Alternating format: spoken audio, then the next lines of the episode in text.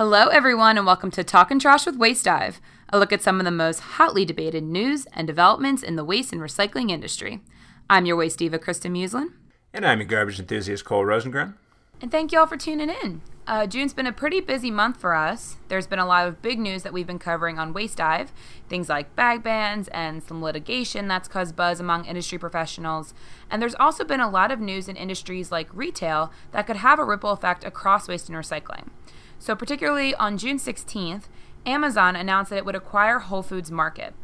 We've been hearing a lot about the quote Amazon effect in recent years, but this announcement really caused Cole and I to step back and think how could the Amazon effect have an effect on the waste industry? So, in addition to cardboard that's been piling up from e commerce growth and increasing deliveries, we're wondering how other various e commerce materials could also become a headache for recyclers. It's a little too soon to know what the announced deal could mean for our industry, but of course, there's always a waste angle.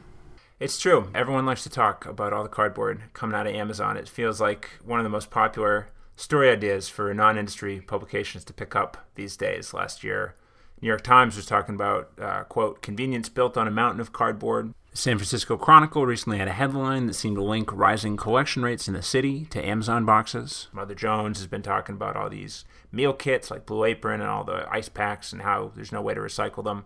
It's all been very interesting. So we figured, yeah, when this deal happened, it was bound to mean something. We still don't quite know what, but we decided to bring in the experts to get a sense of what was going on and also talk to folks on the ground. So first up, I checked in with San Francisco, spoke to uh, Robert Reed from Recology to get a sense of what he's been seeing in terms of cardboard, and he showed me data saying that cardboard volumes have stayed about the same since 2010, which was very surprising. Whereas over in New York, it appears that cardboard is going up. We'll know a little more after their 2017 waste characterization study comes out.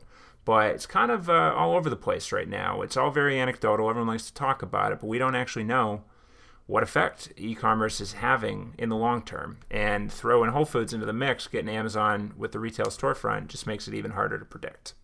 Right. And on the one hand, uh, the growth of e commerce might not be a bad thing for recyclers. Uh, commodity values for OCC remain some of the highest, and aside from issues with residents not breaking down their boxes and taking up too much space in carts, not much has changed. So the bigger question is what happens to all the other material from deliveries and who will end up having to recycle it? So, to address this question, we spoke with Adam Gendell, the Associate Director of the Sustainable Packaging Coalition, who you will hear from later on. But first, you'll hear some insights from our colleague, Corinne Ruff. She's the Associate Editor of Retail Dive. And Retail Dive is a sister publication of ours that has been following this announcement very closely since it broke. So I spoke with Corinne on what it could mean for the packaging and waste industry, and we began with the overall trend of e commerce growth. On the whole, e commerce sales are still seeing tremendous growth, rising 14.7% in the first quarter of 2017 over that period last year. At the same time, though, it's really important to look at that growth in the bigger picture of overall retail sales. Because according to the US De- uh, Department of Commerce, e commerce in the first quarter still only made up about 8.5% of total retail sales. Wow, so 14.7% in the first quarter is fairly huge. And does this sort of allude to a possible trend that brick and mortar stores are going to one day become extinct? I, I think one of the biggest narratives that we cover on Retail Dive is the reimagination of the physical store. And analysts and data alike will tell you that there's no chance brick and mortar stores are dying out anytime soon. So, for as much as we talk about the looming dominance of Amazon, about 90% of shopping is still done in physical stores. And that's why you're seeing Amazon buying up Whole Foods. That's why that deal makes a lot of sense, mm-hmm. as do its ambitions for physical bookstores, grocery pickup, and its experiment with Amazon Go. So, the players that are really going to win in this new era of retailing, which we often call it, are those that cater to customers on all platforms online, on mobile, in stores, and anywhere in between. So earlier this year, we launched a consumer survey to try to get a better understanding for why and how consumers still shop in stores.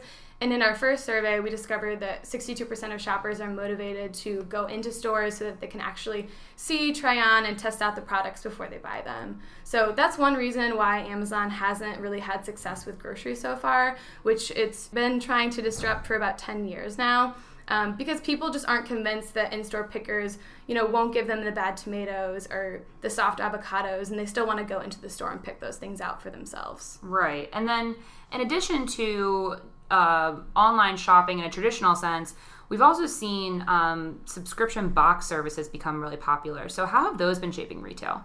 Subscription boxes are huge right now. Um, Stitch Fix and Birchbox are probably seeing the most success, but Amazon this week even announced a new venture called Prime Wardrobe, which similarly boxes up apparel um, or cosmetics and accessories and lets consumers try them before they actually buy the products. These players are hitting on a consumer demand that really smooths out the buying process of, of essentials you know, like basics and apparel or makeup and things like that. And they do a really great job of mixing in that little bit of mysterious flair because, you know, the box items are curated by a personal stylist in these cases. Mm-hmm.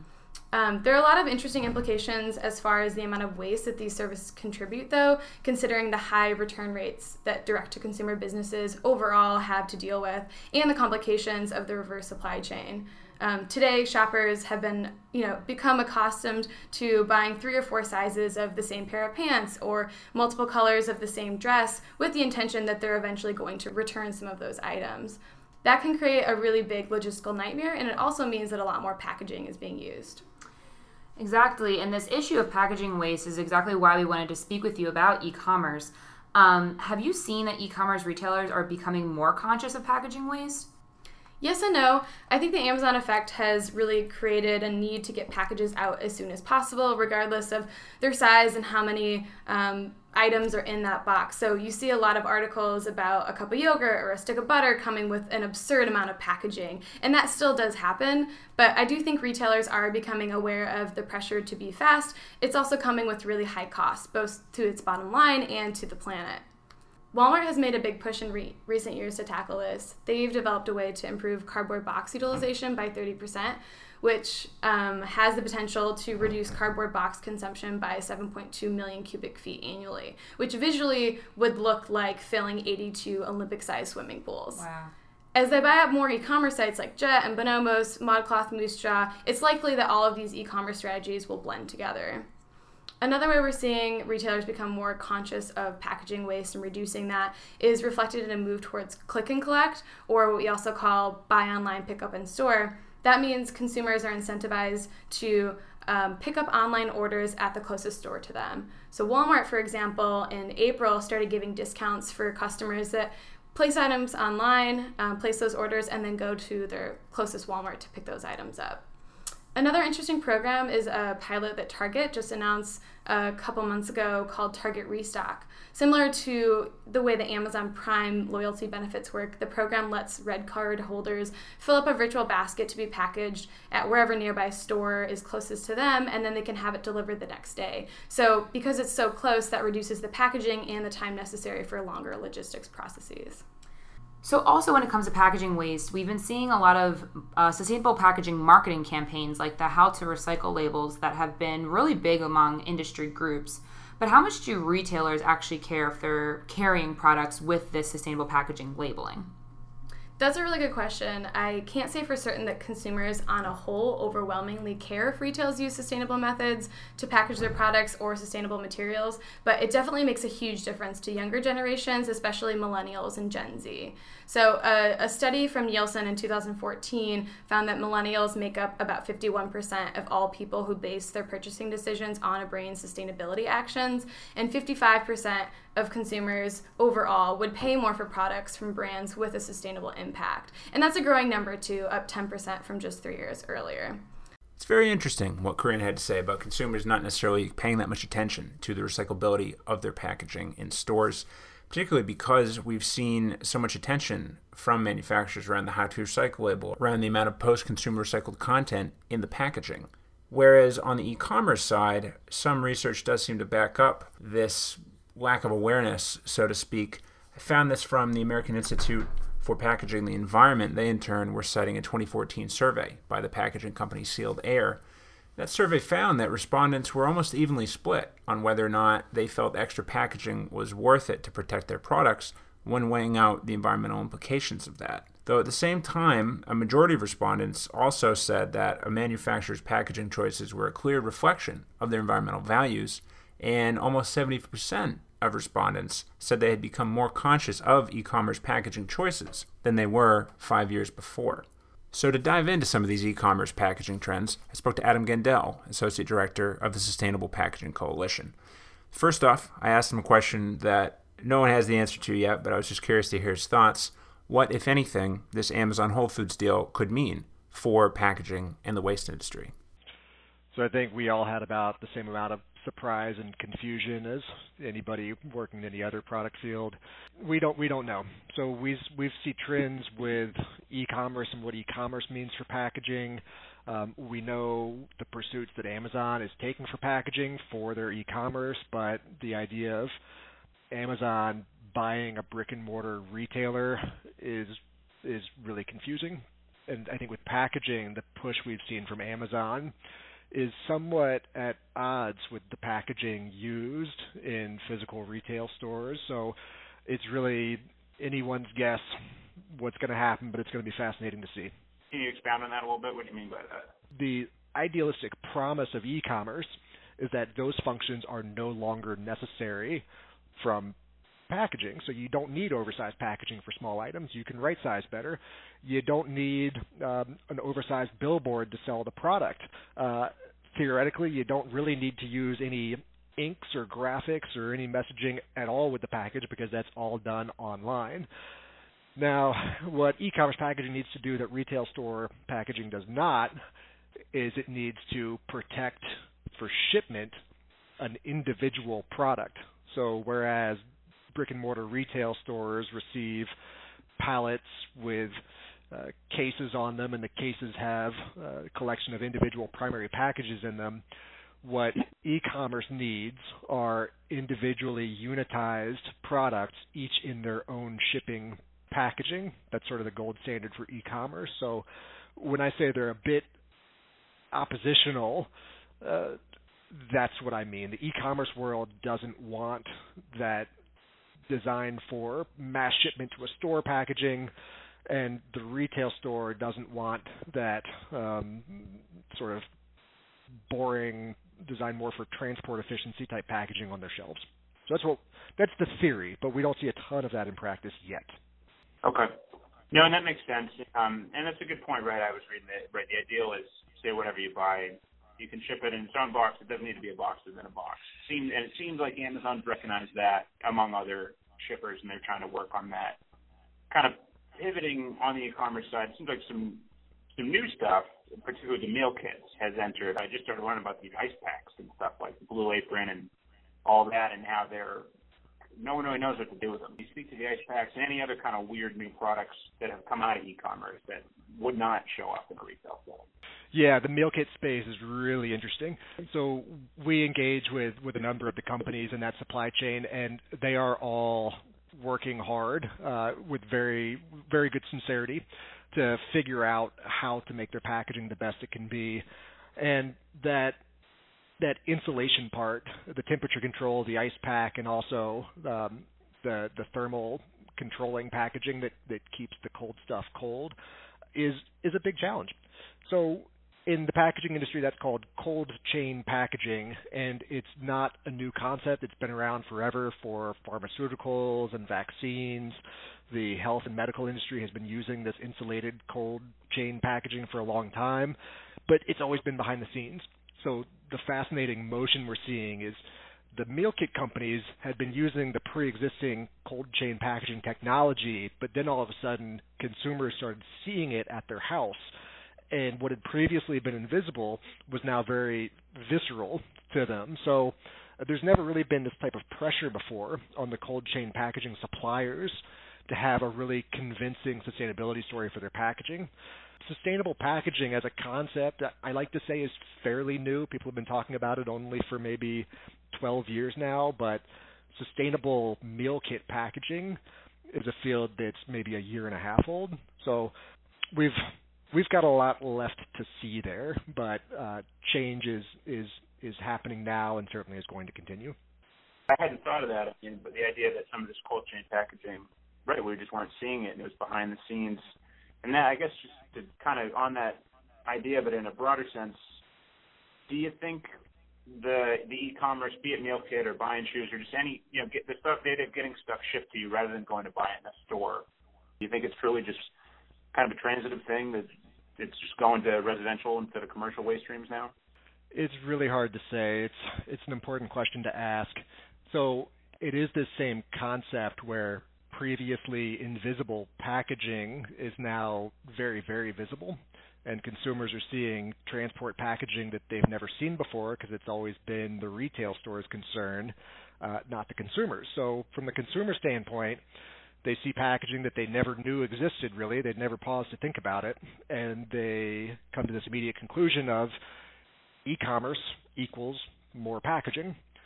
And I'm not aware of any study that suggests that's true, but common sense does tell us that with e-commerce, we potentially lose some economy of scale in our sale of products. So again, this sort of macro trend of shifting from uh, pallets with corrugated cases and then corrugated cases with a collection of primary packages within them for the shelf. Now we have individual unitized products, each in their own corrugated case or some other type of transport package. I think common sense says that that has to increase the amount of packaging that's out there. Now, is that necessarily a bad thing? Ought to be the next question. And the answer is no, it's not necessarily a bad thing. Uh, more packaging can sometimes be net environmentally beneficial if it does a better job of protecting the product and reducing damages and wasting the environmental investments in the product. If it allows uh, a different set of logistics, if it changes the impacts of transportation, that also has its environmental implications. So systems thinking tells us that it's not as simple of a question as is there more packaging and is that bad, but from that sort of micro lens of is there more packaging, I think the answer is yes, and I think the answer is also that the the mix of packaging materials is going to change, and I don't know in what direction, but the easy answer is yes, more corrugate. I think for a waste stream perspective, there are certainly some some implications of having corrugate go to consumers instead of to the retail stores. So, um, and and not just the corrugate, really all the packaging used in e-commerce. So for e-commerce to deliver on that promise of convenience and bring curbside recyclable packaging to everybody in the country and the world, um, we'd really like to see an uptick in quality, convenient recycling programs at residences that can process this packaging and get it back into the recycling stream so that all of these companies in e-commerce can use recycled content in their packaging and give consumers something that they feel good about that they can take an action to lower its environmental burden. And along those lines too, even if perfect world everyone did have the ability to recycle everything that was coming at them, you're sort of shifting the responsibility from the commercial waste sector to the residential in a way, right? And I know each city, but a lot of cities traditionally either residents bear the cost of waste collection or it comes out of their tax dollars, whereas otherwise it'd be a business paying for it. It was making, you know, I mean, it's almost like an EPR discussion of who's responsible for collecting and processing this stuff. Absolutely, and the retailers have had a financial incentive to recycle their corrugate. That's a revenue stream for them, and consumers, it's quote unquote free for them to recycle, but they don't have that financial incentive like commercial entities do. So we've had this astronomical recycling rate for corrugate for so long, and I don't think anyone's had any delusions that it's that high because most of our corrugate is going to retailers and they have that financial incentive to recycle it. Will we see that recycling rate fall? I hope not, but I, I'm not sure that we should be surprised if it does. Bringing it back around to this Amazon Whole Foods thing, and not just them specifically, but this idea of, I mean, it's really what you guys do, right? Trying to leverage better packaging, design choices with large companies through because they have the larger supply chains. We're seeing Target and Walmart and all these people doing really a lot on this. Theoretically, Amazon Whole Foods team up, they become a bigger company, or other mergers happen in the future. What what is the the power and the benefit of bigger companies? What kind what kind of impact can they have on sustainable packaging? It's really huge. Uh, being at the top of the pyramid, the the trickle down effect that a company like Amazon and Target and Walmart can have, it it reaches so much of the the global packaging supply chain. So uh, I'll give you an example. My organization, the Sustainable Packaging Coalition, we oversee the How to Recycle program, which is on package recyclability messaging, and we've we've had a lot of success with it. We've we've got a number of big brands using it. When Walmart held a, a, big meeting on packaging and started to publicly say that they wanted to see more of their suppliers using our how to recycle labeling system, we had a sort of floodgate open and packaging suppliers that were never even on our radar. All of a sudden, we had an opportunity to have a very constructive dialogue with them about their packaging decisions and the way that they're messaging and communicating recyclability. It's a robust, nuanced, complicated field of science and and probably a, a fair amount of art to it as well. Amazon is is shaking this up, right? Because they're different than Walmart and Target, but they've also been very engaged with the packaging industry, the NGO community, uh, we're less aware of it, but I'm sure they've been quite engaged with government and academia as well. And they're doing the right thing. They're not trying to blindly charge into the packaging field and, and shake the whole thing up uh, without being cognizant of any unintended consequences. So I think that's probably the most important thing that a major retailer can do, given their their far-reaching um, ability to enact change. So for Amazon's purchase of Whole Foods, we we very much invite them into the fold. It's obviously a, a company that's had a a good track record with corporate social responsibility. So, getting them engaged in the dialogue on packaging means that uh, whatever push comes out of this on packaging, I think we can have a high degree of confidence that uh, that it's going to go down a good path. So, as Gendell referenced, that question of curbside recycling access is key. The Sustainable Packaging Coalition actually did a state of curbside report that came out recently showing 94% of people in the US do have access to some form of recycling, but only 53% of them are automatically enrolled in curbside recycling programs. And that's not even getting into what materials are accepted in those programs single stream, dual stream. So, if this volume of corrugated and other shipping materials is indeed beginning to shift away from retail loading docks to people's front doors in the form of Amazon boxes and meal kits and other e commerce shipping, it's going to be a very important statistic to watch. Amazon or any other company can make their packaging as recyclable as possible, but it won't necessarily matter if consumers can't easily recycle it. That'll be one of many areas we'll be keeping an eye on as we learn more about this Whole Foods deal in the coming weeks and months. I know we're also curious at Waste Dive whether a version of the Amazon packaging feedback emails will make their way into Whole Foods stores now too. Right. Back on the topic of having retailers make their packaging more sustainable, Cole and I were just laughing about getting a email sent to us while we were doing research for this topic, actually, and it was from Amazon asking for feedback. And hopefully, that sort of email um, and customer engagement will spread to Whole Foods and other retailers who look to Amazon as an example in the retail industry. So it'll be interesting to see what happens. It certainly will. And I know you've even tweeted at them before, right? You've got some strong thoughts on the packaging in the past. Yeah, we've had, we've had some colleagues that have received packages with too much packaging, and you know you'll get a toothbrush in a huge box, and our colleagues will always send me pictures and be like, "Why is this like this?" So you know, trying to engage with the retailer themselves through social media or whatever other tactics, or if it's a feedback form like the one that we received over email, um, can only really help the problem. Hopefully, I like it. Well, I'll be telling them how I feel at the Whole Foods register. We know we'll be getting back to Amazon now. Great. And that's all we have for today. But thank you all so much for listening to our latest episode. Um, to get more industry insight, subscribe to our daily newsletter on wastedive.com download the free Industry Dive app or like us on Facebook and follow us on Twitter. And also, if you have more interest in learning about the Amazon Whole Foods deal or about e commerce in general, uh, be sure to check out coverage from Retail Dive, Food Dive, and Supply Chain Dive. Those are all our sister publications, and they've all done some great reporting on those topics. Um, and also, if you have any ideas for future episodes, please feel free to email us at the address on our site or connect with us on Twitter. Until next time, I'm your waste diva, Kristin Musulin. And I'm your garbage enthusiast, Cole Rosengren. And this was Talking Trash.